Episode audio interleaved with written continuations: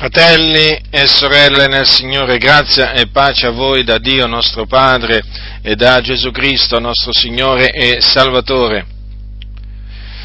Fino al, ai primi di ottobre scorso non sapevo che le Adi insegnassero che coloro che muoiono in Cristo si dipartono dal corpo ma non vanno in cielo, o meglio, vanno, da quello che dicono loro, in una sorta di anticamera del cielo, dove non vedono il Signore. E quindi qualcuno potrebbe dire quando è che lo vedranno il Signore allora? Quelli che muoiono in Cristo, secondo quello che dicono le assemblee di Dio in Italia, lo vedranno al suo ritorno quindi non sapevo che eh, secondo eh, questo cosiddetto ente morale, riconosciuto dallo Stato naturalmente, come noi sappiamo, non sapevo che insegnasse quest'altra eresia, cioè che i morti in Cristo, quando muoiono, appunto, quando si dipartono, non incontrano Cristo in cielo, e non godono quindi della sua reale o letterale presenza con loro. Specifico questo, diciamo, reale o letterale presenza con loro perché è doveroso farlo, dato che nelle Adi si sente dire è andato col Signore, quando muore qualcuno eh, si sente dire nelle comunità è andato con il Signore, però in effetti quel, quell'espressione non ha il significato, eh, diciamo, biblico, ma ha un altro significato, quello che gli hanno dato loro, appunto, e che vi ho appunto poco fa descritto, questo appunto che i morti in Cristo si trovano in un'anticamera del cielo. Ora non lo sapevo, qualcuno dirà come lo sono venuto a conoscere? In questa maniera, molto, in maniera molto semplice, lo voglio raccontare affinché diciamo, comprendiate come ehm, diciamo, talvolta il Signore mi fa, mi fa sapere le cose, eh, perché alcuni non lo sanno e allora è bene che lo sappiano. Praticamente il 3 ottobre 2011 ho ricevuto sul mio, telefono, sul mio telefono cellulare un messaggio da parte di un fratello che frequenta una chiesa Adi, un fratello naturalmente che non ho mai, non mai, non ho mai incontrato di persona, e eh, che peraltro non avevo mai sentito eh, nemmeno a voce, mai fino, fino, a quel giorno, e questo, eh, questo fratello mi scrive in questo messaggio, sono dispiaciuto, queste sono le sue testuali parole, sono dispiaciuto che ieri il pastore abbia detto che mia mamma non è con Gesù, ma in un luogo di aspettazione. Poi proseguiva dicendo, tu fratello insegni, insegni la verità, grazie. Ora, avendo ricevuto questo messaggio sono rimasto piuttosto sconcertato, ho pensato che si era sbagliato questo fratello, lo dico, lo dico con ogni franchezza, pensavo si fosse sbagliato, che avesse capito male, perché può succedere, eh? soprattutto quando si, quando si ascoltano diciamo, i pastori delle Adi, eh, purtroppo loro naturalmente inducono a, eh, a capire male, eh, allora eh, cos'è, cos'è, accaduto? Che io naturalmente eh, gli telefono a questo fratello per parlare a voce con lui e naturalmente alle mie domande lui mi risponde confermandomi in pieno che il pastore aveva detto proprio così e che questo è, l'insegnamento di quel pastore.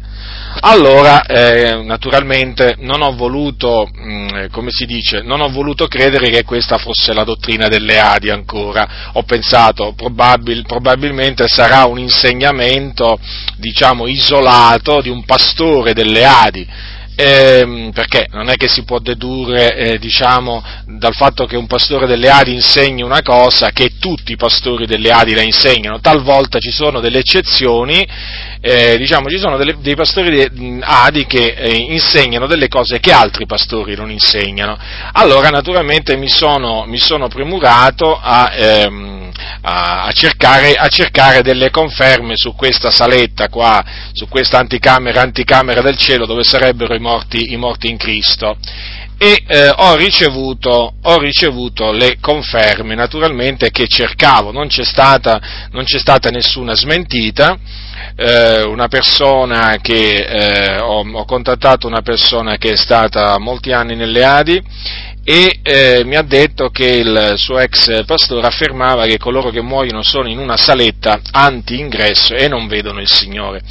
Poi ho contattato un fratello che è stato pastore nelle Adi e alla mia, alla mia precisa domanda mi ha detto praticamente che eh, l'insegnamento delle Adi è questo, i morti in Cristo vanno in un luogo di attesa, tipo un'anticamera del cielo, in attesa di andare in cielo quando Gesù tornerà.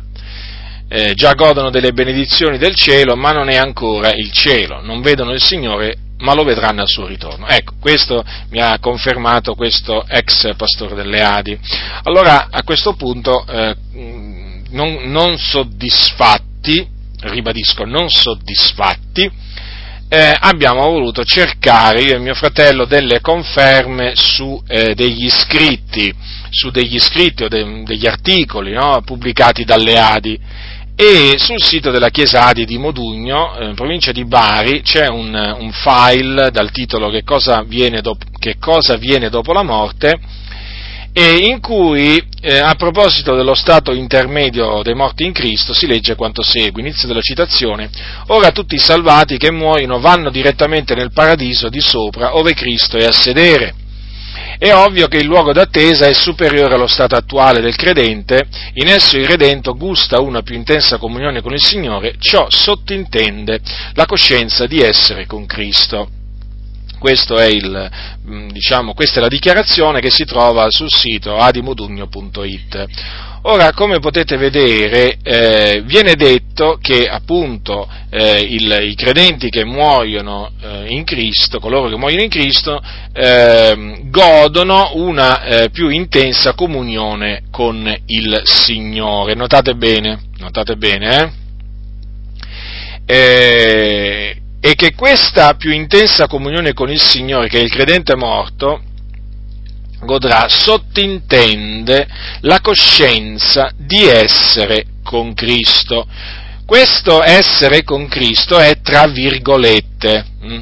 e questo è fondamentale, non è una cosa, è una cosa diciamo, da, mm, eh, da sottovalutare. È fondamentale il fatto che questa espressione sia messa tra virgolette, perché in effetti, in effetti non, vogliono, non vogliono dire che quella, il morto in Cristo è con Cristo realmente, ma che lui ha una, diciamo, ha una comunione che gli fa credere, o gli fa credere praticamente eh, di essere con Cristo o gli fa sentire, diciamo, lo fa sentire in una, in una, condizione quasi che fosse con Cristo, ma in realtà non è con Cristo, infatti non vedono Cristo, i morti in Cristo, secondo quello che dicono, dicono le Adi. Quindi, come, come, potete vedere, non c'è una dichiarazione esplicita nei, nei loro scritti, e questo perché? Perché naturalmente questa è la solita strategia che, eh, diciamo, usano i seduttori di menti,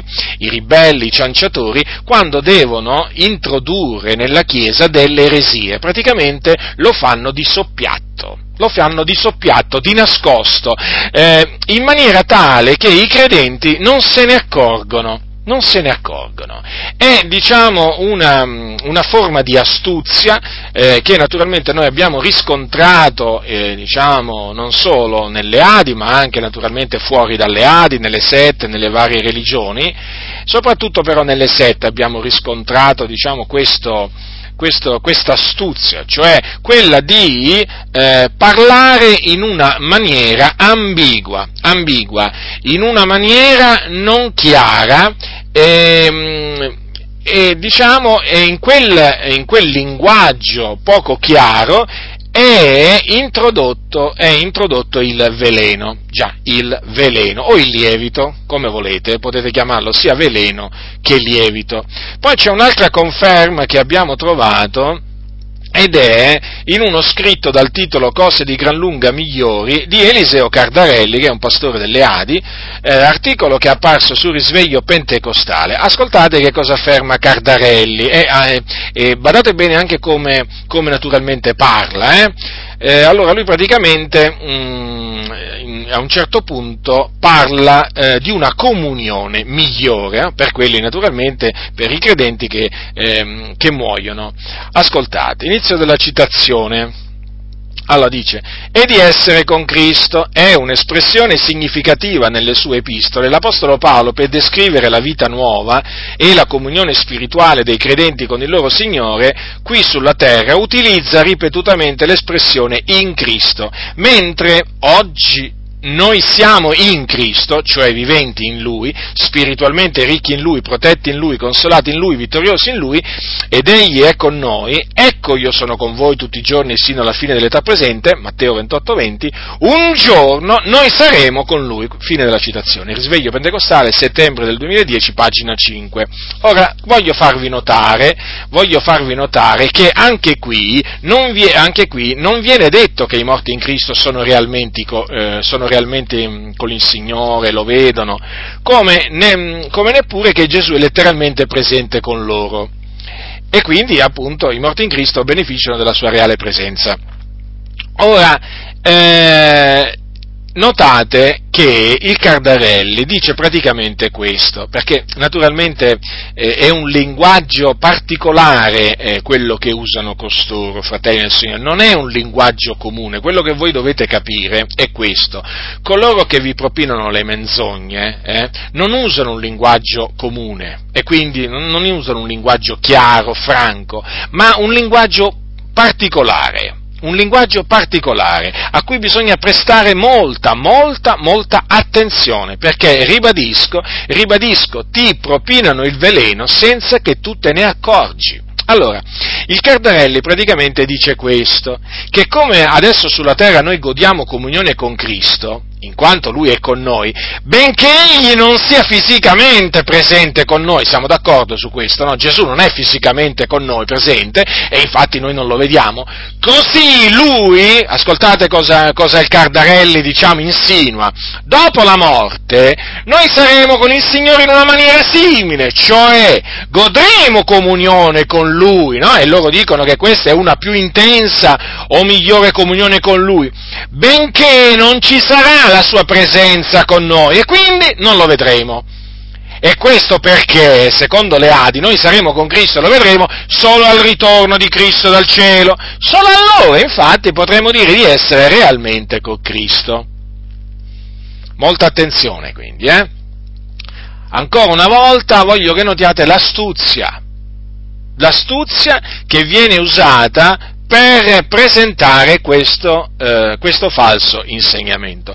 Come ho già detto eh, diciamo all'inizio, secondo le Adi, Cristo, eh, coloro che si dipartono dal corpo, lo incontreranno al ritorno di Cristo e quindi, e quindi loro, ehm, loro eh, spiegano spiegano questo, questo, non incontrare il Signore in questa maniera. Loro dicono no, noi lo incontreremo, lo incontreremo quando Gesù ritorna. Quindi al ritorno segreto, certo, al rapimento segreto praticamente di Gesù, perché come voi sapete le Adi insegnano quest'altra falsa dottrina, quella del rapimento segreto, che sarebbe praticamente la prima fase del ritorno di Cristo, perché loro il ritorno di Cristo l'hanno suddiviso in due fasi. La prima fase è il rapimento segreto o il ritorno di Cristo per la Chiesa, sarà invisibile, eh, lo, vedranno lo, vedranno solamente, i credenti a Gesù e poi ci sarà questo intervallo di tempo di sette anni, la grande tribolazione, che quindi appunto eh, i credenti scamperanno secondo loro, e poi alla fine di questi sette anni ci sarà il ritorno visibile di Gesù dal cielo, quindi la seconda fase, in cui Gesù ritornerà con i santi e poserà i piedi sulla terra e, e comincerà il regno millenario. Quindi eh, loro praticamente eh, sostengono che eh, i credenti saranno, eh, saranno, con Cristo in effetti solo al suo ritorno. E questo lo troviamo espresso diciamo, nel libro Essere con Cristo, cosa di gran lunga migliore, che è stato pubblicato da Adimedia, l'autore è Oswald Sanders, quindi un autore straniero, e al capitolo, al capitolo 6, che è intitolato La seconda venuta del giudizio, è scritto quanto segue. Mm, vi leggerò questo, diciamo, questo, questa parte per farvi comprendere appunto in che maniera in che maniera parlano quelli delle Adi. Il termine, inizio della citazione, il termine parousia è quello più frequentemente usato per indicare la seconda venuta di Cristo. Essa eh, ricorre 24 volte nel Nuovo Testamento, Pietro la usò anche in relazione alla prima venuta del Signore, senza dubbio un evento storico. Vi abbiamo fatto conoscere la potenza, la venuta, parousia, del nostro Signore Gesù Cristo, secondo Pietro 1,16. Mentre l'idea base della parola è presenza, essa significa molto più di questo questo. Come ha detto Louis Berkhoff, 1873-1957, uno dei maggiori insegnanti di teologia sistematica della Chiesa cristiana riformata, di origine olandese, ha svolto la maggior parte del suo ministero negli USA fino al termine dei suoi giorni, nota dell'editore, essa indica la venuta che precede la presenza, si riferisce ad una presenza corporea piuttosto che spirituale. La parola la parola fu anche applicata a Paolo. I suoi detrattori dissero di lui le sue lettere sono severe e forti, ma la sua presenza fisica, parosia, è debole e la sua parola è cosa da nulla. Seconda Corinzi 10.10, versione nuova riveduta. Quando nei tempi antichi un re o un imperatore progettavano di visitare una città, venivano fatti dei preparativi accurati, come ai nostri giorni, per la parosia dell'importante visitatore. I primi cristiani avevano familiarità con questa parola e la impiegavano in quel senso, per descrivere l'arrivo di Cristo come re dei re in potenza e gloria. La parosia di Cristo denota la sua venuta dal cielo, che consisterà nell'apparizione della sua gloria per il rapimento della sua Chiesa, la speranza dei credenti. Il termine parosia, quindi, quindi si riferisce alla venuta di una persona e alla sua eh, susseguente presenza. Questo ci assicura che quando il nostro Signore ritornerà, Egli verrà per la Chiesa. Matteo 24, 23, capitolo 24, dal versetto 37 al 42, 1 Tessalonicesi, capitolo 4, dal versetto 15 al versetto 17, eh, secondo Tessalonicesi, capitolo 2, versetto 1. In questo contesto, Tale parola riguardante la venuta di Cristo. Per rapire la Chiesa non implica semplicemente la sua momentanea apparizione per i santi, ma la sua presenza con loro fino al momento della successiva manifestazione al mondo unitamente alla Chiesa. Apocalipsis questo è eh, citato da eh, Vines eh, Dizionario Espositivo dei termini biblici, Thomas Nelson, Publishers, 1985. La promessa della seconda venuta del nostro Signore segnerà per noi l'inizio delle gioie del cielo, ciò equivarrà ad essere con Cristo la qualcosa di gran lunga migliore. Fine della citazione. Avete notato come, come, diciamo, ehm, come concludono? Dicendo appunto che ciò equivarrà ad essere con Cristo la qualcosa di gran lunga migliore. Quindi, quindi le Adi sostengono abbastanza chiaramente che eh, la presenza di Cristo con i santi in cielo avrà inizio al cosiddetto rapimento della Chiesa. Eh, e quindi, e quindi non, prima, non prima di quel giorno, non prima di quel giorno. Quindi, quando le Adi citano quel passo essere con Cristo, no? eh, diciamo eh, quelle parole essere con Cristo, cosa di gran lunga migliore, eh, di Filippesi, cioè di Paolo, mm, diciamo, tratte dall'epistola di Paolo ai Filippesi, ricordatevi che per loro quelle parole si adempiranno realmente quando avverrà il cosiddetto rapimento segreto e non, e non prima di allora, cioè tra la morte e la resurrezione. Eh, però vorrei farvi naturalmente presente che quando Paolo usò, uh, usò, quell'espressione ai filippesi non si riferiva assolutamente all'essere con Cristo dopo la risurrezione, ma semmai tra la morte e la risurrezione. Ed il contesto, e dal contesto si evince chiaramente. Le Adi generalmente, voi sapete, quando li si confuta, le Adi, loro usano un'espressione, diciamo, è una, una frase fatta che naturalmente eh, piaceva molto, piaceva molto a Francesco Toppi, no? che appunto e molti prendono una frase fuori dal contesto per farne, per farne un pretesto. Eh? Questo naturalmente loro lo ripetono quando vengono confutati. Il discorso è questo, che se c'è qualcuno che prende le frasi fuori dal contesto per farne un pretesto, certamente non siamo noi che li confutiamo, ma sono loro che insegnano le menzogne. Sì, proprio loro. Infatti, se noi prendiamo questo, eh, le parole essere con Cristo cosa di gran lunga migliore, eh, e le analizziamo nel suo contesto e vediamo appunto dove sono incastonate, noi ci renderemo conto che Paolo si riferiva a un essere con Cristo tra la morte e la resurrezione resurrezione. E quindi, eh, secondo Paolo, una volta che eh, diciamo, il credente moriva, andava veramente con Cristo, in presenza di Cristo. Ascoltate che cosa dice l'Apostolo Paolo. Dice così, perché, capitolo 1 dei Filippesi al versetto 21, leggerò alcuni versetti, poiché per me il vivere è Cristo e il morire guadagno, ma se il continuare a vivere nella carne rechi frutto all'opera mia, è quel che io de- eh, debba preferire non saprei dire. Io sono stretto dai due lati, ho il desiderio di partire ed essere con Cristo, perché è cosa di gran lunga migliore, ma il mio rimanere nella carne è più necessario per voi. Ed ho questa ferma fiducia che io rimarrò e dimorerò con tutti voi per il vostro progresso e per la gioia della vostra fede, onde il vostro gloriarvi abbondi in Cristo Gesù a motivo di me, per la mia presenza di nuovo in mezzo in mezzo a voi. Dunque, è evidente, è evidente che l'Apostolo Paolo qua che cosa, che cosa sta dicendo? Sta dicendo che lui aveva il desiderio di partire, di partire da dove? Dal suo corpo, eh? chiamato anche tenda, ed essere con Cristo. Perché questo? Perché aveva questo desiderio? Perché eh, essere con Cristo era cosa ed è cosa di gran lunga migliore, di gran lunga migliore. Però notate che subito dopo dice, ma il mio rimanere nella carne è più necessario per voi, cioè da un lato è vero, aveva il desiderio di partire ed essere con Cristo, perché lui sapeva evidentemente che una volta che avrebbe lasciato il corpo sarebbe proprio andato con Cristo, lo avrebbe visto, lo avrebbe contemplato nella sua magnificenza.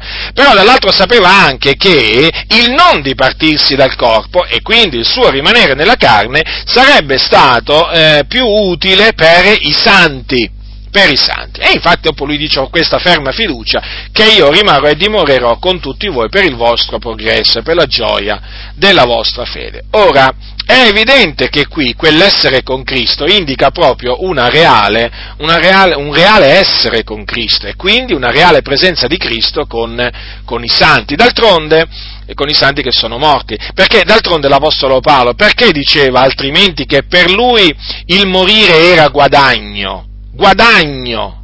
Vi rendete conto che cosa, come, ha definito, come ha definito il morire l'Apostolo Paolo? Un guadagno. Eh, ma voglio dire, ma se Paolo, andato, se, cioè, se Paolo avesse saputo che una volta morto sarebbe andato in una stanzetta, in un'anticamera, in un antingresso del cielo, dove non avrebbe visto il Signore, dove non, avrebbe, dove non sarebbe stato con il Signore, ma come avrebbe potuto definire il suo morire guadagno? Alla fine che cos'è che avrebbe guadagnato, diciamo, ehm, che, sì, avrebbe guadagnato qualche cosa, però alla fin fine non poi così tanto non, non poi così tanto, perché si sarebbe dipartito ma non, non avrebbe comunque eh, visto il Signore, cioè avrebbe continuato, avrebbe continuato ad essere assente dal Signore, a non essere con il Signore. Vi rendete conto dunque? Ecco perché diciamo che le Adi hanno preso queste parole e mh, mm, le hanno tirate fuori dal contesto per farne appunto un pretesto, o meglio, per somministrare questa ennesima menzogna alla fratellanza, perché di menzogna si tratta, di menzogna si tratta e noi le menzogne non le amiamo.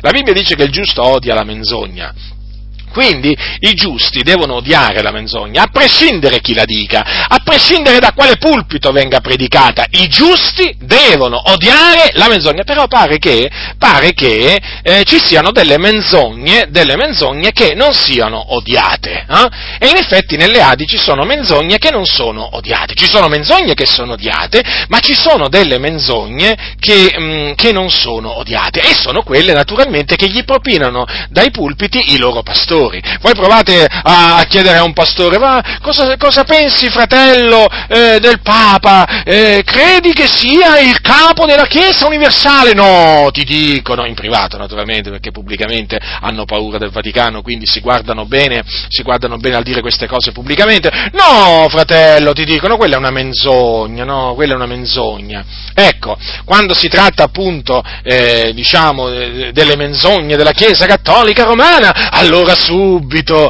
allora subito si pavoneggiano, allora subito dicono, gridano naturalmente alla menzogna, cominciano a dire state in guardia, badate bene, e così via. Quando invece appunto le menzogne le dicono loro, allora i fratelli che cosa fanno? Praticamente le accettano, perché? Perché le menzogne in questo caso vengono dette dai pastori, non dai preti, perché le, pastori, le, le menzogne dette dai pastori sono, sono, gradevoli, sono gradevoli le menzogne dette dai pastori. Tante volte, tante volte dico ai fratelli, ma che siete? Siete usciti, siete usciti da, dalla Chiesa Cattolica dove venivate ingannati? Eh? per entrare in una chiesa dove venite altrettanto ingannati, nella stessa maniera, su altre cose comunque venite sempre ingannati. Ma com'è questo fatto? Quando naturalmente, quando naturalmente avete conosciuto la verità, quando avete conosciuto qualcuno, diciamo, vi ha annunziato la verità mentre eravate nella Chiesa Cattolica Romana, vi siete, vi siete rallegrati, naturalmente l'avete accettata la verità e avete rigettata la menzogna. Adesso che qualcuno vi sta facendo notare le menzogne che i vostri pastori, mi riferisco a voi delle Adi vi stanno propinando, eh, voi non vi rallegrate, no, non vi rallegrate in questo caso, no, vi struggete l'animo, vi struggete l'animo, digrignate i denti contro coloro che vi annunziano la verità. E preferite in questo caso, a differenza di quello che avete preferito quando eravate nella Chiesa Cattolica o in precinto di Lascialla, preferite la menzogna alla verità e questa è la realtà e non ci stiamo inventando nulla e non vi stiamo attribuendo nulla che non sia verità, perché la realtà è questa ed è tragica. Voi amate la menzogna o le menzogne che i vostri pastori vi propinano e che noi abbiamo confutato ampiamente nel corso di questi anni, dimostrandovi che sono delle menzogne, questa è una delle tante, eh, perché prima di essa ne abbiamo, ne abbiamo confutate a decine di menzogne che insegnano le ali, però molti di voi si ostinano si ostinano ancora, indurano la cervice, indurano il cuor loro, pensando, pensando che noi stiamo cercando di traviarli quando non è assolutamente così, perché se c'è qualcuno che li ha traviati, appunto sono i, lo, sono i vostri pastori. Noi stiamo cercando semmai di farvi abbandonare le, le menzogne, non il Signore, non la verità e non la Chiesa dell'Iddio vivente, ma le menzogne, le menzogne e coloro appunto che le propinano. E quindi, e vi stiamo mostrando chi sono coloro che vi stanno ingannando. Ve lo stiamo dimostrando con delle prove ineccepibili, inconfutabili. Noi non siamo di quelli che si inventano le cose per naturalmente distruggere, tra virgolette, il proprio nemico. Attenzione, attenzione. Io voglio ricordarvi che quando, che quando ho studiato, vi faccio, vi faccio, solo un esempio, i mormoni, che sono una delle peggiori sette che esistano, eh, io ho speso giornate intere, speso giornate intere, sono stato giornate intere a studiare gli scritti di Joseph Smith, di quell'impostore di Joseph Smith, con la stessa accuratezza con cui ho studiato le dottrine delle Adi o le dottrine della Chiesa Cattolica Romana. Cosa voglio dire? Che mi sono sempre studiato, mi sono sempre studiato di, di imparare, praticamente, o meglio, di capire quello che realmente insegna colui che devo confutare e di non inventarmi niente a tale proposito tant'è vero che non c'è stato un mormone, non c'è stato un testimone di Geova, non c'è stato un avventista fino adesso, non c'è stato un branamita, non c'è stato un cattolico romano che ha, mi, abbia, de, mi, abbia, attribuito falsità, nel senso che mi abbia detto tu ci hai attribuito qualche cosa che noi non insegniamo. Non, non c'è, perché? Perché con l'aiuto del Signore sono riuscito a capire le false dottrine di questi, di questi gruppi e naturalmente li ho, li, li ho confutati. Questo naturalmente per farvi, per farvi capire questo, qui non stiamo mostrando dei riguardi personali, non è che abbiamo qualche cosa di personale con le Adi o con Toppi o con qualcun altro, nella maniera più assoluta. Noi abbia, proviamo avversione verso le menzogne, non importa da quale pulpito esse provengono. E naturalmente per, eh, per naturalmente, eh, dimostrare che sono menzogne, prima di tutto dobbiamo aver capito che sono delle menzogne, cioè non possiamo attribuire a, a chi che sia una, un qualche cosa di falso che lui insegna quando in effetti lui non la insegna. Quindi prima bisogna cercare le conferme, bisogna studiare, bisogna aspettare perché talvolta le conferme non arrivano subito, ma una volta che ci sono le conferme, una volta che quindi uno ha compreso bene il, diciamo, la, la, falsa dottrina, beh, allora in quel momento, e che ha la, diciamo, la prova che quella falsa dottrina viene insegnata da quella setta, da quella chiesa predicatore, a, da quel predicatore, allora in quel momento lui ha il dovere, ha il dovere di, eh, di confutarla. Allora, questa, del, questa, delle Adi è l'ennesima menzogna che siamo, siamo, costretti a confutare per amore della verità, per amore del Signore, per amore degli eletti che si trovano anche in mezzo alle Adi. Certo, si, si trovano, ci, ci, sono dei credenti in mezzo alle Adi, come naturalmente ci sono anche falsi credenti in mezzo alle Adi, come ce ne sono anche nelle altre denominazioni le Adi non sono l'arca della salvezza, le Adi sono semplicemente un, diciamo, un, un, un insieme, insieme, di chiese diciamo, in, diciamo, nelle quali ci sono dei cristiani, ci sono dei cristiani, non tutti sono cristiani, assolutamente, nessuno si illuda, ci sono falsi fratelli nelle Adi, ci sono persone che non, so, non si sono mai convertite, anche pastori che non si sono mai convertiti, sono persone che ancora sono morti nei loro falli, sono persone che non conoscono il Signore, e, ma naturalmente questo naturalmente c'è anche tra i valdesi, tra i battisti, cioè non è che qui stiamo facendo un discorso tutto particolare, stiamo solo dicendo qual è la realtà, qual è la realtà. Allora, le Adi su questo insegnano insegnano una, eh, una, menzogna, perché vi ho dimostrato appunto che Paolo aveva il desiderio di partire, voglio mettere enfasi, voglio mettere enfasi su queste parole di Paolo, ho il desiderio di partire ed essere con Cristo. Allora, considerate questo, se Paolo aveva il desiderio di partire perché sapeva che sarebbe andato con Cristo, è evidente che eh, rimanendo nella, rimane, se, se, se, non fosse partito eh, non sarebbe andato con Cristo, no? È evidente questo. E in effetti è così, perché si è con Cristo solamente, solamente quando appunto ci si, diparte, ci si diparte dal corpo. Allora, eh, e che, e che, sia così, che quando ci si diparte dal corpo si è veramente con il Signore, ma veramente dico, eh? Non in forma allegorica. Non è che essere con Cristo sottintende, cioè eh, sottintende la coscienza di essere un Cristo? No, no, assolutamente, fratelli, rigettate queste, questi sofismi, queste espressioni, parlate in maniera chiara, parlate come parlavano gli apostoli, non come parlano i pastori delle Adi. Non parlate come parlano i pastori delle Adi, perché i pastori delle Adi, dovete sapere, come tanti altri pastori di altre denominazioni, non si attengono al modello delle sane parole dell'Apostolo Paolo. Ah, qualcuno adesso si scandalizzerà, ma non vi dovete scandalizzare, ma non vi dovete meravigliare, perché le cose stanno così.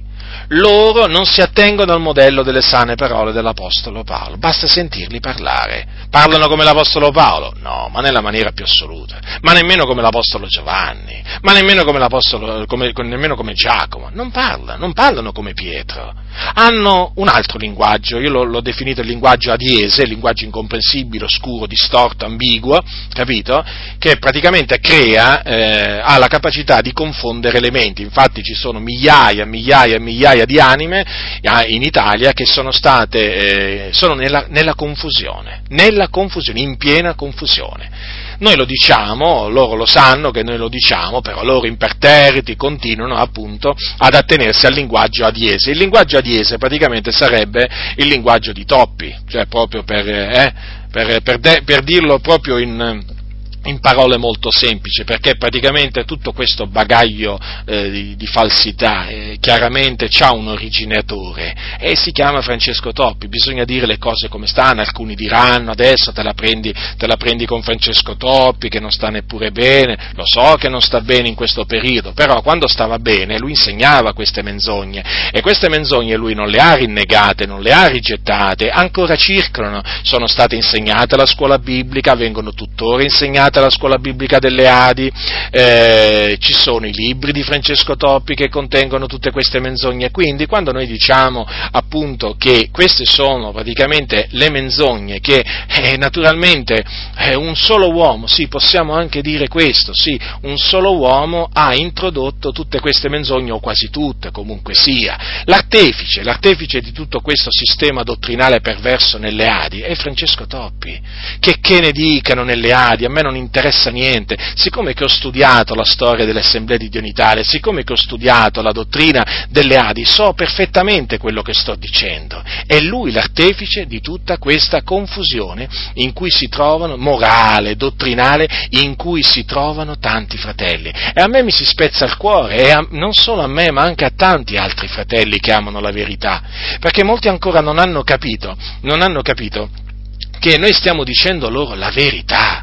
La verità, noi non, non abbiamo secondi fini. Noi il, quello che noi facciamo lo facciamo perché l'amore di Cristo ci costringe. L'amore per la verità, l'amore per il Signore, l'amore per gli eletti.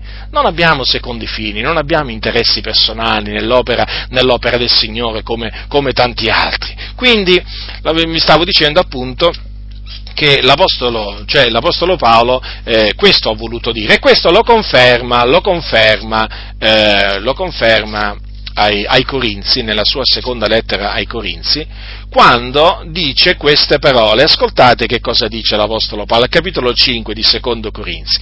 Noi siamo dunque, dal versetto 6, noi siamo dunque sempre pieni di fiducia e sappiamo che mentre abitiamo nel corpo siamo assenti dal Signore, poiché camminiamo per fede e non per visione. Ma siamo pieni di fiducia, abbiamo molto più caro di partire dal corpo ed abitare col Signore ed è perciò che ci studiamo d'essergli grati sia che abitiamo nel corpo sia che ne partiamo. Allora, notate questo, fratelli, Paolo dice che mentre abitiamo nel corpo siamo assenti dal Signore. Eh? Quindi, se noi siamo assenti dal Signore, vuol dire che il Signore non, diciamo, noi non siamo con il Signore, giusto? Se io sono assente da una persona, vuol dire che non sono, che quella persona non è con me in quel momento. Allora, noi siamo assenti dal Signore mentre abitiamo nel corpo, quindi mentre dimoriamo in questa tenda. Perché? Perché noi camminiamo per fede, non per visione o per vista. E di fatti è così. E di fatti è proprio perché siamo assenti dal Signore che non lo vediamo. E certo, noi non lo vediamo il Signore, fratelli. Lui vede noi, ma noi non vediamo Lui. Perché? Perché ancora ci troviamo in questo corpo, in questa tenda, e quindi siamo assenti da Lui. Nonostante questo, però, gli apostoli esprimevano questa convinzione, questa, avevano questa fiducia, dice, siamo pieni di fiducia e abbiamo molto più caro di partire dal corpo, ancora vedete questo verbo, partire, ed abitare col Signore. Quindi, vedete, Cosa ha voluto dire Paolo? Mentre abitiamo nel corpo siamo assenti dal Signore, ma nel momento in cui ci dipartiremo dal corpo abiteremo con il Signore e quindi il Signore sarà con noi e noi saremo con il Signore e lo vedremo, certo. Perché? Perché allora non cammineremo più per fede in cielo, ma per vista, perché lo vedremo, lo vedremo il Signore noi. Qui noi camminiamo per fede, certezza di cose che si sperano, dimostrazione di cose che non si vedono. Qui, adesso, mentre noi, diciamo, abitiamo nel corpo. Ma una volta che siamo in cielo, noi, naturalmente, non cammineremo più, perché in cielo si cammina, eh? Eh, ma non cammineremo più per, eh, per fede, ma per vista, perché vedremo. E come se vedremo? Ecco perché gli apostoli si studiavano eh, d'essere grati al Signore, d'essergli grati, sia che abitavano nel corpo, sia che ne partivano. Non vi pare che il, diciamo, le parole di Paolo sono parole chiare, cristalline, eh? che non hanno nemmeno bisogno di, di, molti, diciamo, di molti, commenti, eh? di molte spiegazioni. Io ritengo che le parole di Paolo siano estremamente chiare, però vedete, sono state, sono state offuscate, sono state offuscate. E dunque noi siamo in obbligo di, appunto, con l'aiuto del Signore, con la grazia di Dio, di chiarire ciò che è stato offuscato per l'ennesima volta.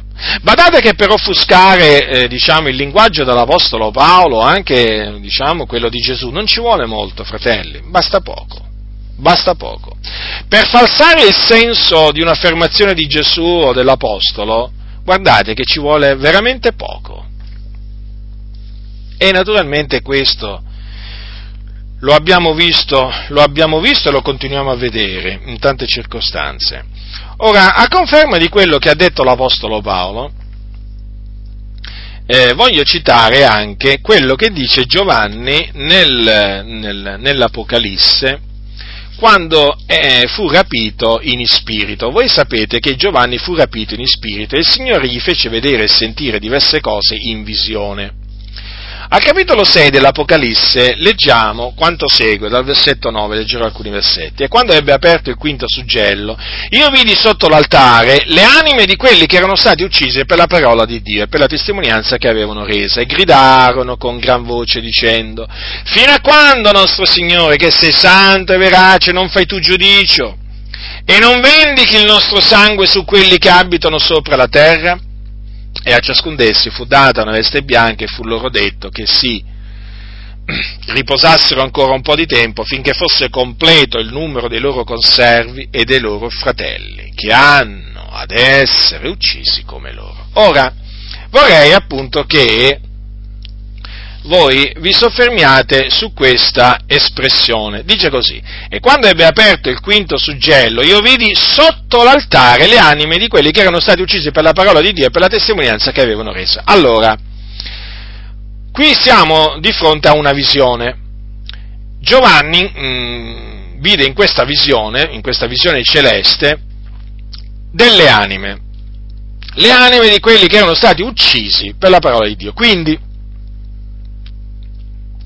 le anime di persone morte. Ma dove le vide? Dove si trovavano? Fisicamente, dove si trovavano?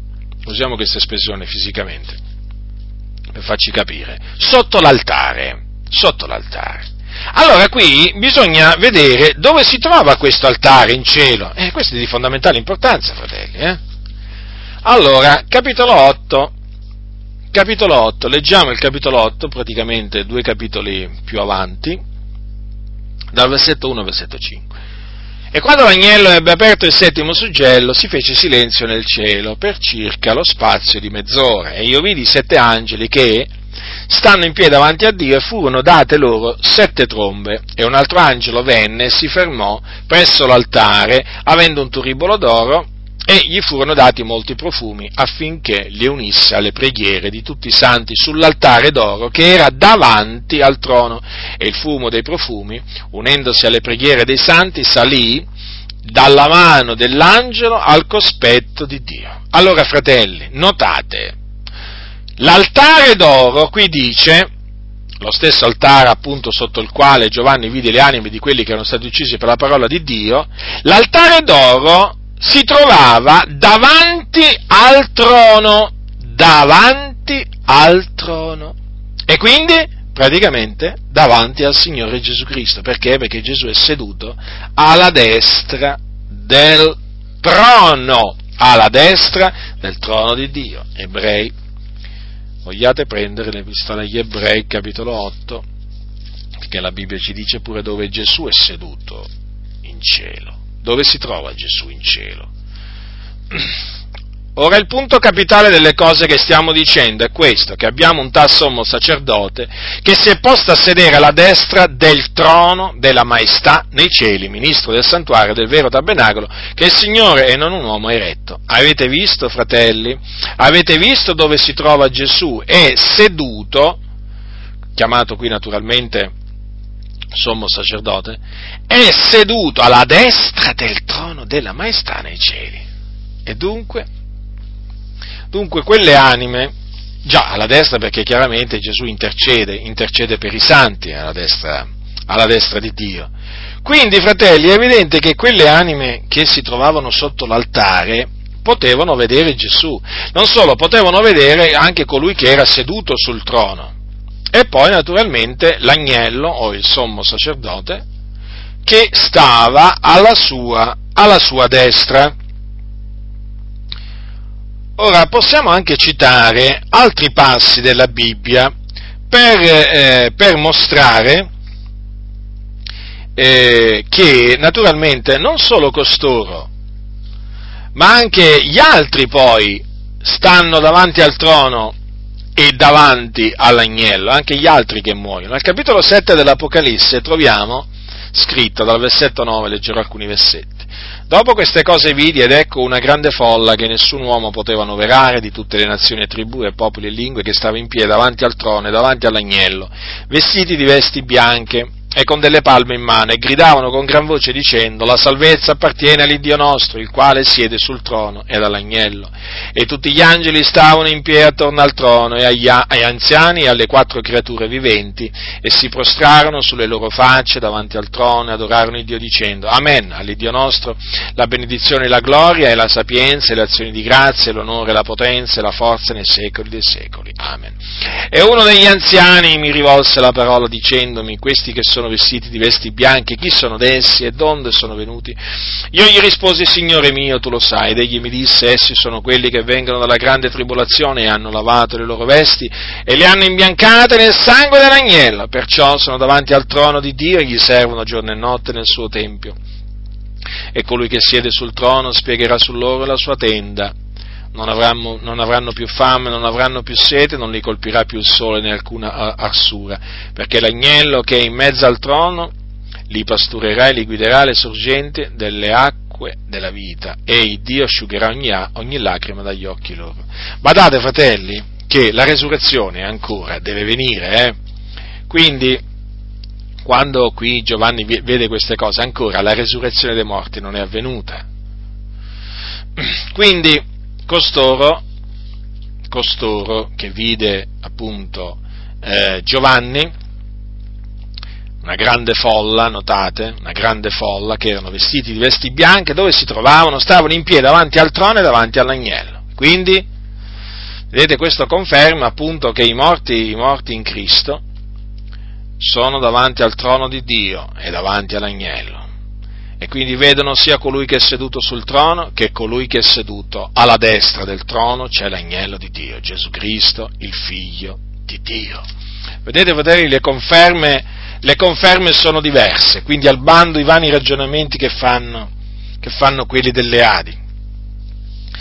Eh, aggiungiamo un'altra cosa, sempre naturalmente a conferma di quello che stiamo dicendo, cioè per confermare che eh, coloro, che si, i santi che si dipartono dal corpo, vanno ad abitare col Signore e contemplano la gloria di Dio. Benché naturalmente ancora sono in attesa della resurrezione, però contemplano il Signore Gesù in cielo, il loro Salvatore, il Re dei Re e il Signore dei Signori. Nel capitolo, nel capitolo 17 di Giovanni, eh, la preghiera, appunto leggiamo, c'è la preghiera che Gesù eh, innalzò, innalzò all'Iddio e Padre suo nella notte che fu tradito. Tra le altre cose Gesù ha detto queste parole al Padre, capitolo 17, dal versetto, dal versetto eh, no, il versetto 24. Padre, io voglio che dove sono io siano meco anche quelli che tu mi hai dati, affinché veggano la mia gloria che tu mi hai data, poiché tu mi hai amato avanti la fondazione del mondo. Allora, notate qua che cosa ha chiesto Gesù al Padre e quindi naturalmente è stato esaudito perché questa è una richiesta, una richiesta fatta secondo, una richiesta fatta da Gesù, fatta in accordo con la volontà dell'Iddio e Padre suo. Padre, io voglio che dove sono io siano meco anche quelli che tu mi hai dati.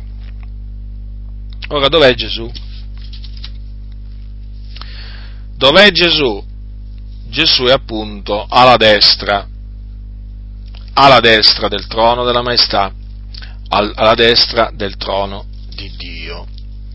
E là il Signore ha detto che vanno i suoi servitori. Se uno mi serve, mi segue, là dove sono io, qui vi sarà anche il mio servitore. Questo è scritto al capitolo 12 di Giovanni, versetto 26. Quindi là dove sono io, qui vi sarà anche il mio servitore, cioè colui che mi serve. Vedete quindi qui Gesù dice al Padre che lui vuole che dove è lui siano con lui anche quelli che il Padre gli ha dato. E chi sono quelli che il Padre gli ha dato? Appunto sono gli eletti. Siano meco, siano meco. Quindi coloro che muoiono in Cristo sono con Cristo, realmente con Cristo. Dove è Cristo? Lo vedono. Affinché, dice Gesù, veggano la mia gloria che tu mi hai data. Infatti Gesù poco prima aveva detto, ed ora, Padre, glorificami tu presso te stesso della gloria che avevo presso di te avanti che il mondo fosse. Infatti Gesù morì, risuscitò e poi fu esaltato alla destra di Dio. E appunto quando si compì la glorificazione, la sua glorificazione, poi Gesù sparse lo Spirito Santo. Quindi vedete Gesù fu glorificato non solamente diciamo, tramite la resurrezione, ma anche tramite la sua assunzione in cielo. Anzi, possiamo dire che la sua glorificazione non sarebbe stata completa se non ci fosse stata la sua assunzione in cielo. Difatti, affinché Gesù potesse spandere lo Spirito Santo sulla Chiesa, c'era bisogno che Gesù fosse glorificato. Vi ricordate infatti cosa c'è scritto in Giovanni? Gesù disse, chi crede in me, come ha detto la scrittura, fiumi d'acqua viva scorgeranno dal suo seno. Dice Giovanni poi, or disse questo dello Spirito che dovevano ricevere quelli che crederebbero in Lui, poiché lo Spirito Santo non era ancora stato dato, perché Gesù non era ancora glorificato. E quando fu glorificato? Appunto quando fu assunto in cielo alla destra di Dio. Allora sparse poi lo Spirito, lo Spirito Santo sulla Chiesa. Dunque, vedete, fratelli del Signore, ci sono diversi passaggi che confermano proprio che i morti in Cristo vanno con Cristo, realmente, sono realmente con Cristo. Citiamo pure Stefano, Stefano, Stefano, poco prima che morì Stefano ha visto Gesù. Poco prima che fosse lapidato, capitolo 7 degli Atti degli Apostoli, Essi, lui si trovava davanti a Sinedro e tenne un discorso potente, pieno di sapienza, pieno di potenza, nessuno gli poté, nessuno, nessuno lo poté confutare a Stefano, perché Stefano quando parlava parlava con una tale sapienza che i suoi, che i suoi avversari avevano la bocca chiusa, non gli rimaneva altro che di grignare i denti. Succede ancora oggi, eh? A quelli che vengono confutati, non gli rimane altro che di grignare i denti e naturalmente poi lanciare le solite calunnie, le solite, le solite accuse inventate. Essi udendo queste cose, capitolo 7, versetto 54, e talvolta non solo ti lanciano le calunnie, eh, ti possono lanciare pure delle vere pietre, ti possono pure tagliare la testa, ti possono pure ammazzare, eh, perché quelli che, predicano, quelli che predicano la verità vanno incontro naturalmente a ogni sorta di, eh, di persecuzione. Essi udendo queste cose, versetto 54 del capitolo 7, essi udendo queste cose fremevano di rabbia nei loro cuori e digrignavano i denti contro di lui. Ma egli, essendo pieno dello Spirito Santo, fissati gli occhi al cielo, vide la gloria di Dio e Gesù che stava alla destra di Dio. E disse, ecco, io vedo i cieli aperti e il figliol dell'uomo in piedi alla destra di Dio. Ma essi, gettando di gran gridi, si turarono gli orecchi e tutti insieme si avventarono sopra lui e cacciatolo fuori della città, si diedero a lapidarlo i testimoni deposero le loro vesti ai piedi di un giovane chiamato Saulo e lapidavano Stefano che invocava Gesù e diceva, Signore Gesù, ricevi il mio spirito. Poi, postosi in ginocchio, gridò ad alta voce, Signore, non imputare loro questo peccato, e detto questo si addormentò. Ora, vorrei farvi notare che eh, Stefano, prima di dipartirsi dal corpo, corpo, vide i cieli aperti e il figliolo dell'uomo in piedi alla destra di Dio. Lui lo vede in piedi, eh, lo vede in piedi, non seduto. Eh, allora, mm, voglio dire, usiamo la logica, usiamo la logica. Qui naturalmente ci troviamo poco prima, diciamo, mm, della sua morte, no? Stefano si trova, diciamo, poco prima della sua morte e ebbe e ha questa celeste visione. Allora, secondo il discorso, diciamo, che fanno le Adi, Stefano praticamente poco prima di morire, poco prima di dipartirsi, eh, eh, vide il Signore, vide il Signore in piedi alla destra di Dio, una volta morto non l'ha visto più. Sparito dalla sua visuale. Eh sì, perché è andato in una stanzetta, no? Nell'anticamera del cielo, no? Che diciamo si sono inventati nelle Adi, e là, è là in attesa, è in attesa di quel giorno, di quel giorno, naturalmente, in cui poi, in cui poi vedrà il Signore. Ma non vi pare una contraddizione enorme? Ma come il Signore Gesù si fa vedere a Stefano poco prima, poco prima che Stefano muoia, e poi una volta che muore va in cielo Stefano e il Signore si nasconde da Stefano, non si fa vedere. è veramente sconcertante, fratelli. È veramente sconcertante, eh, diciamo, quello che porta a credere, mm, diciamo, questa dottrina, questa dottrina delle Adi. Perché, naturalmente, essendo una dottrina falsa, poi, la dottrina falsa non si va a incastonare nella parola del Signore. La dottrina falsa, eh, che cosa costringe a fare poi? eh, costringe naturalmente eh, a dire altre menzogne. E dicendo altre menzogne si dicono tante assurdità. Certo, infatti poi queste dottrine false, alla luce di quello che dice la Bibbia, poi naturalmente eh, coloro che le sostengono eh, sono costretti a dire altre assurdità, cioè a creare altre false dottrine. Quindi, fratelli del Signore, dovete, dovete sapere questo con, diciamo, con assoluta certezza, che una volta morti in Cristo si va in cielo dove non si va in nessuna anticamera del cielo, in nessun antingresso, si va proprio con il Signore, a stare, ad abitare con il Signore. Lo si vede e quindi lo si, diciamo, lo si può esaltare mentre Egli è davanti a noi, glorificare, celebrare. Noi vedremo Lui, Lui vedrà noi. E dunque possiamo dire, anzi dobbiamo dire, quello che diceva Giobbe. Che diceva Giobbe? E quando dice dopo la mia pelle sarà distrutto questo corpo, senza la mia carne vedrò il Dio. Che disse Gesù? Beati puri di cuore, perché essi vedranno il Dio. Naturalmente noi, noi naturalmente a questo ci aggiungiamo anche il suo figliolo Gesù Cristo, perché è evidente che da un lato vedremo colui che è seduto sul trono, ma vedremo anche colui che è seduto alla destra del suo trono, cioè Gesù Cristo, il suo figliolo.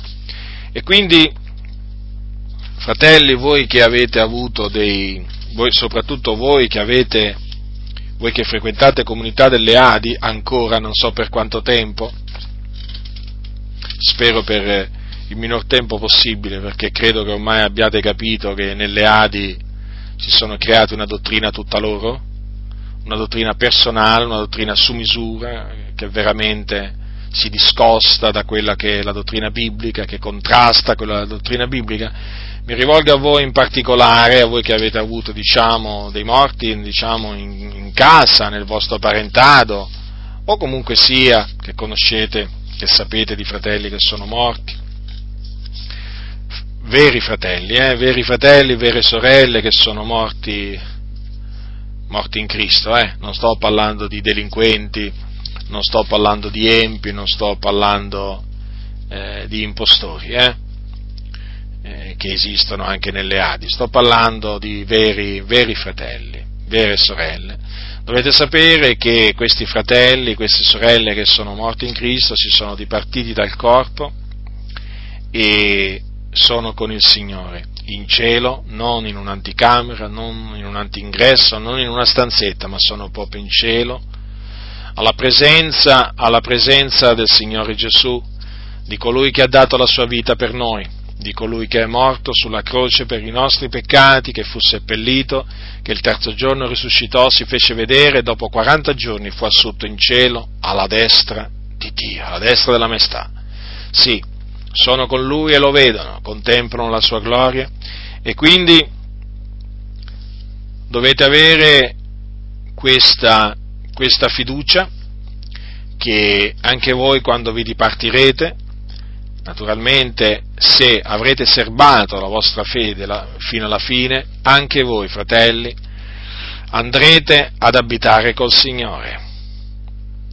Lo vedrete, lo potrete contemplare, po- potrete vedere la sua gloria, come disse Gesù, affinché veggano la mia gloria.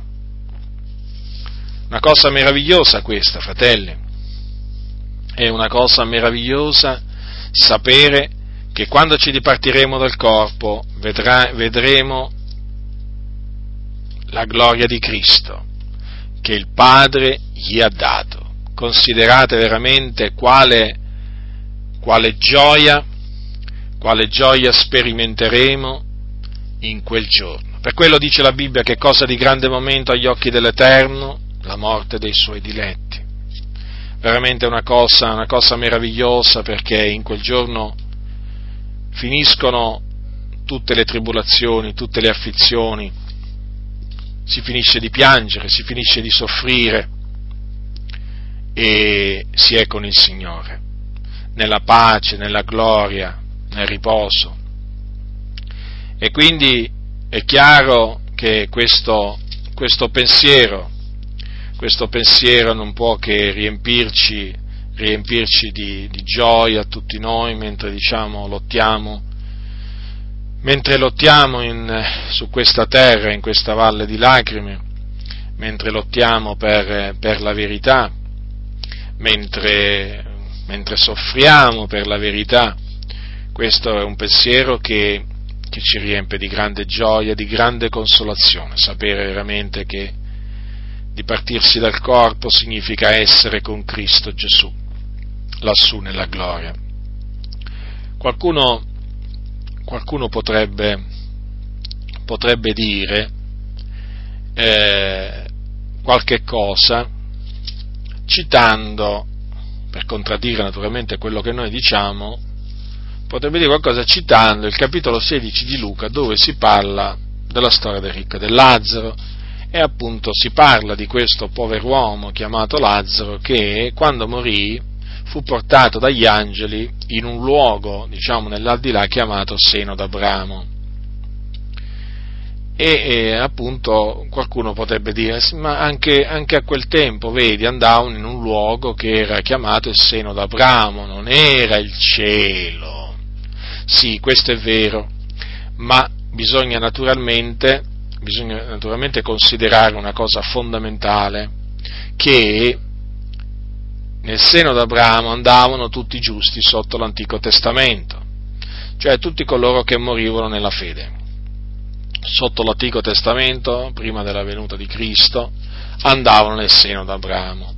Seno d'Abramo, peraltro, che poteva essere visto, sia pure da una grande distanza, da coloro che si trovavano nell'Ades, eh, cioè il soggiorno dei morti, dove erano nel tormento, tormentati appunto dalle, dalle fiamme che, sono, che erano e che sono tuttora nell'Ades. Ora, il seno d'Abramo era un luogo, un luogo di consolazione, un luogo di conforto, dove scendevano le anime situato peraltro nel cuore della terra, dove scendevano le anime dei giusti sotto l'Antico Testamento. Ma una volta venuto Cristo, coloro che dimoravano in, nel seno d'Abramo sono stati portati in cielo. Infatti è scritto, nel, Paolo lo dice questo agli Efesini, quando dice così, al capitolo, capitolo 4, versetto 8, egli è per questo che è detto, salito in alto, egli ha menato in cattività un gran numero di prigioni ed ha fatto dei doni agli uomini Or questo è salito, che cosa vuol dire se non che egli era anche disceso nelle parti più basse della terra?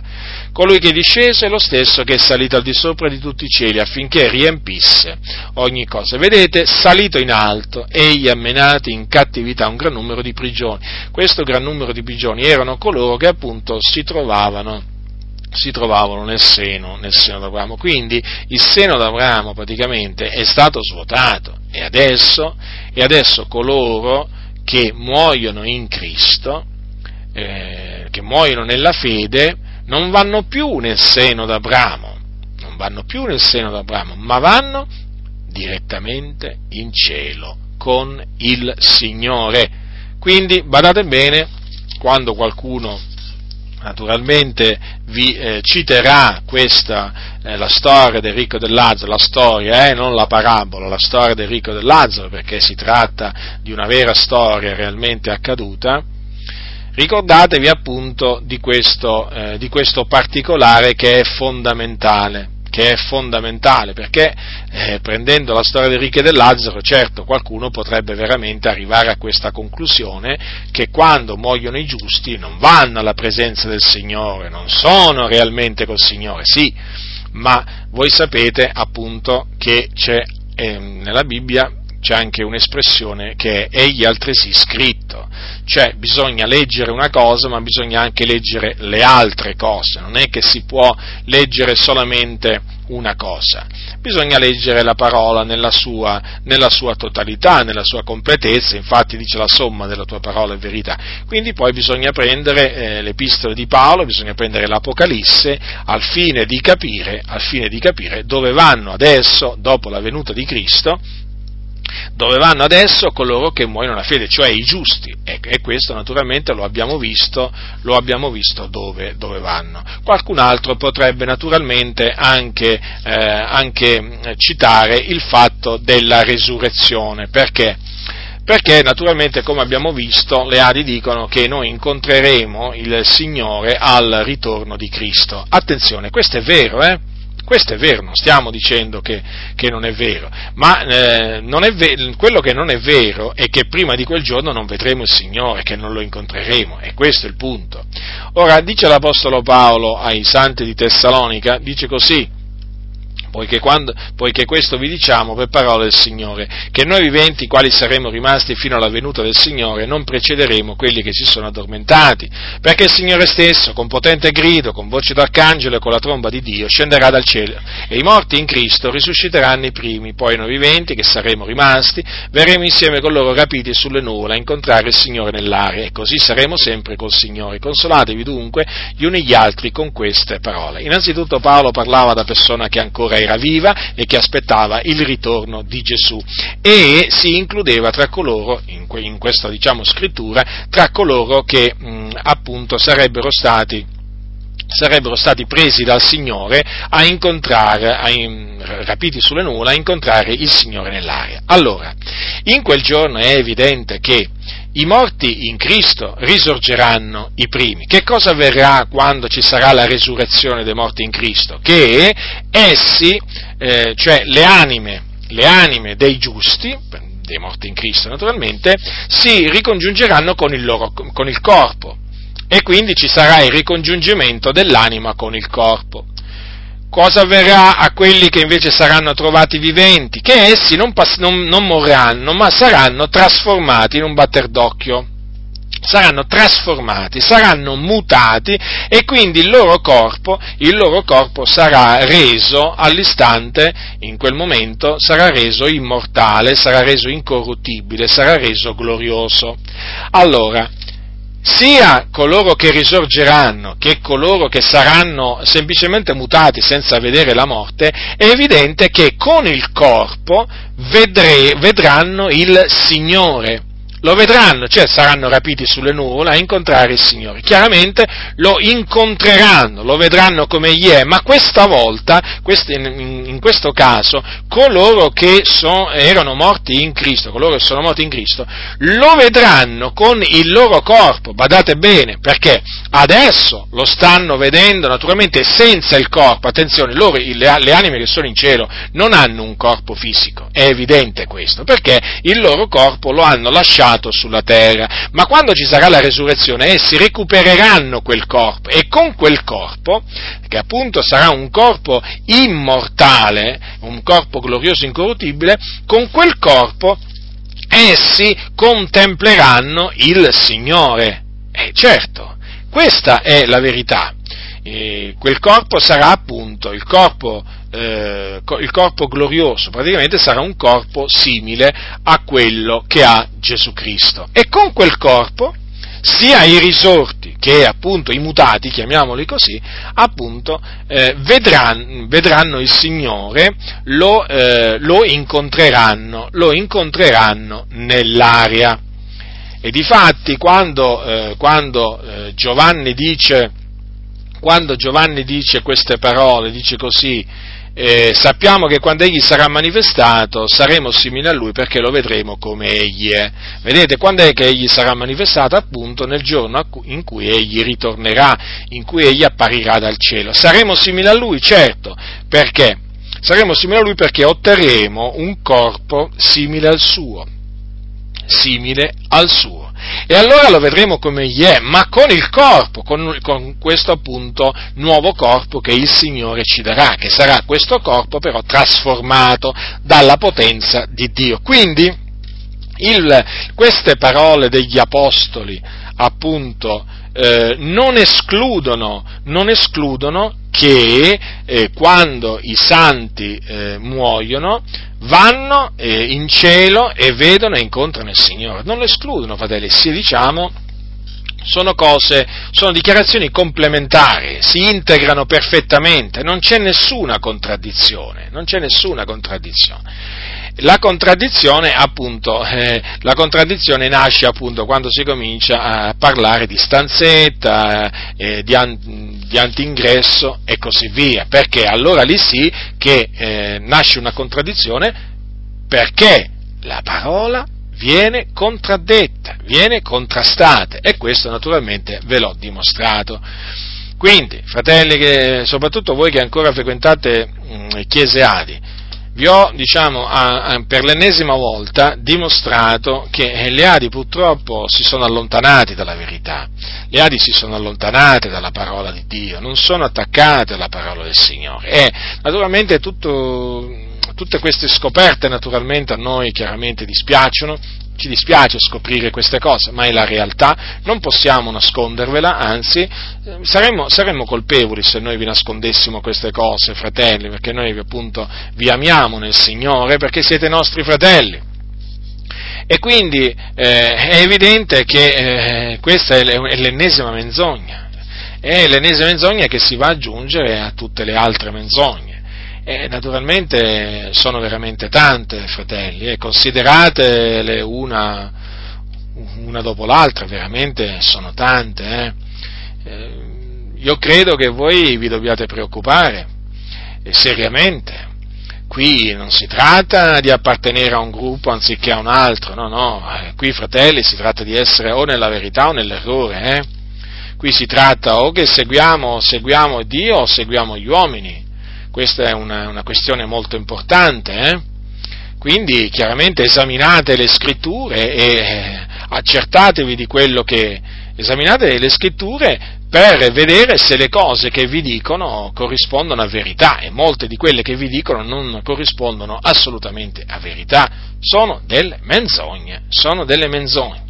E allora naturalmente cosa dovete fare? Dovete ritirarvi ritirarvi perché oramai, oramai questa è la decisione, è la decisione giusta, questa è, la, è, l'unica decisione, è l'unica decisione che può, che può contribuire veramente alla vostra crescita e alla vostra, alla vostra pace, alla vostra gioia, perché rimanendo dove siete fareste un grave danno a voi stessi, un grave danno a voi stessi perché, perché sapete non si può convivere, non si può convivere con coloro che hanno rigettato la parola del Signore. Lo so che sono frasi molto dure queste, sono affermazioni veramente diciamo, diciamo pesanti, però abbiamo le prove, cioè noi ci fondiamo sulle prove e le prove sono veramente sono inconfutabili. E che dire, fratelli nel Signore, come dice la scrittura, uscitevene e separatevene, dice il Signore, perché? Perché ribadisco, eh, io, spero, io, spero, che quanto prima comprendiate che veramente state spendendo inutilmente il vostro tempo, le vostre energie, eh, perché oramai vi hanno riempito di menzogna vi hanno riempito di menzogne. Noi stiamo cercando di svuotarvi invece delle menzogne di cui vi hanno riempito. È un'impresa naturalmente difficile, non impossibile, perché il Signore è con noi, però vi posso assicurare che noi quando consideriamo tutte le menzogne che vi sono state propinate in tutti questi anni, guardate, ve lo dico, ve lo dico in questa maniera, noi rabbrividiamo, rabbrividiamo, perché ci rendiamo perfettamente conto, eh, diciamo, di che cosa sono riusciti a creare costoro e soprattutto che cosa sono riusciti a farvi credere. Tutto quello che hanno voluto loro. Tutto quello che hanno voluto loro. E questo naturalmente non è una manifestazione d'amore da parte dei vostri pastori, dei vostri dirigenti, nella maniera più assoluta. Nella maniera più assoluta. E anche adesso, e anche adesso che sono a conoscenza delle confutazioni, anche adesso si ostinano Quindi ve lo, ve, lo, ve, lo dico, ve lo, dico, con ogni franchezza, uscitevene, separatevene perché state perdendo il vostro tempo, state perdendo il vostro tempo e soprattutto, e soprattutto non, state, non, state vivendo, non state vivendo la vita cristiana che dovreste vivere, una vita veramente gioiosa, tranquilla, non la state vivendo e soprattutto non state camminando nella libertà dei figlioli di Dio, perché siete diventati schiavi di un sistema. Siete diventati schiavi di un'organizzazione religiosa che non ama la verità, non ama la verità, perché se amasse la verità eh, rigette, rigetterebbe appunto i suoi errori, ma loro non hanno nessuna intenzione di rigettare i loro errori. Qualcuno mi ha detto, qualcuno di loro, abbiamo insegnato sempre così, come dire, come dire, abbiamo insegnato la menzogna fino adesso e continueremo a insegnare la menzogna. La Bibbia per costoro ha, diciamo, ha, ha, ha tre parole, guai a loro. La grazia del Signore nostro Gesù Cristo sia con tutti coloro che lo amano con purità incorrotta.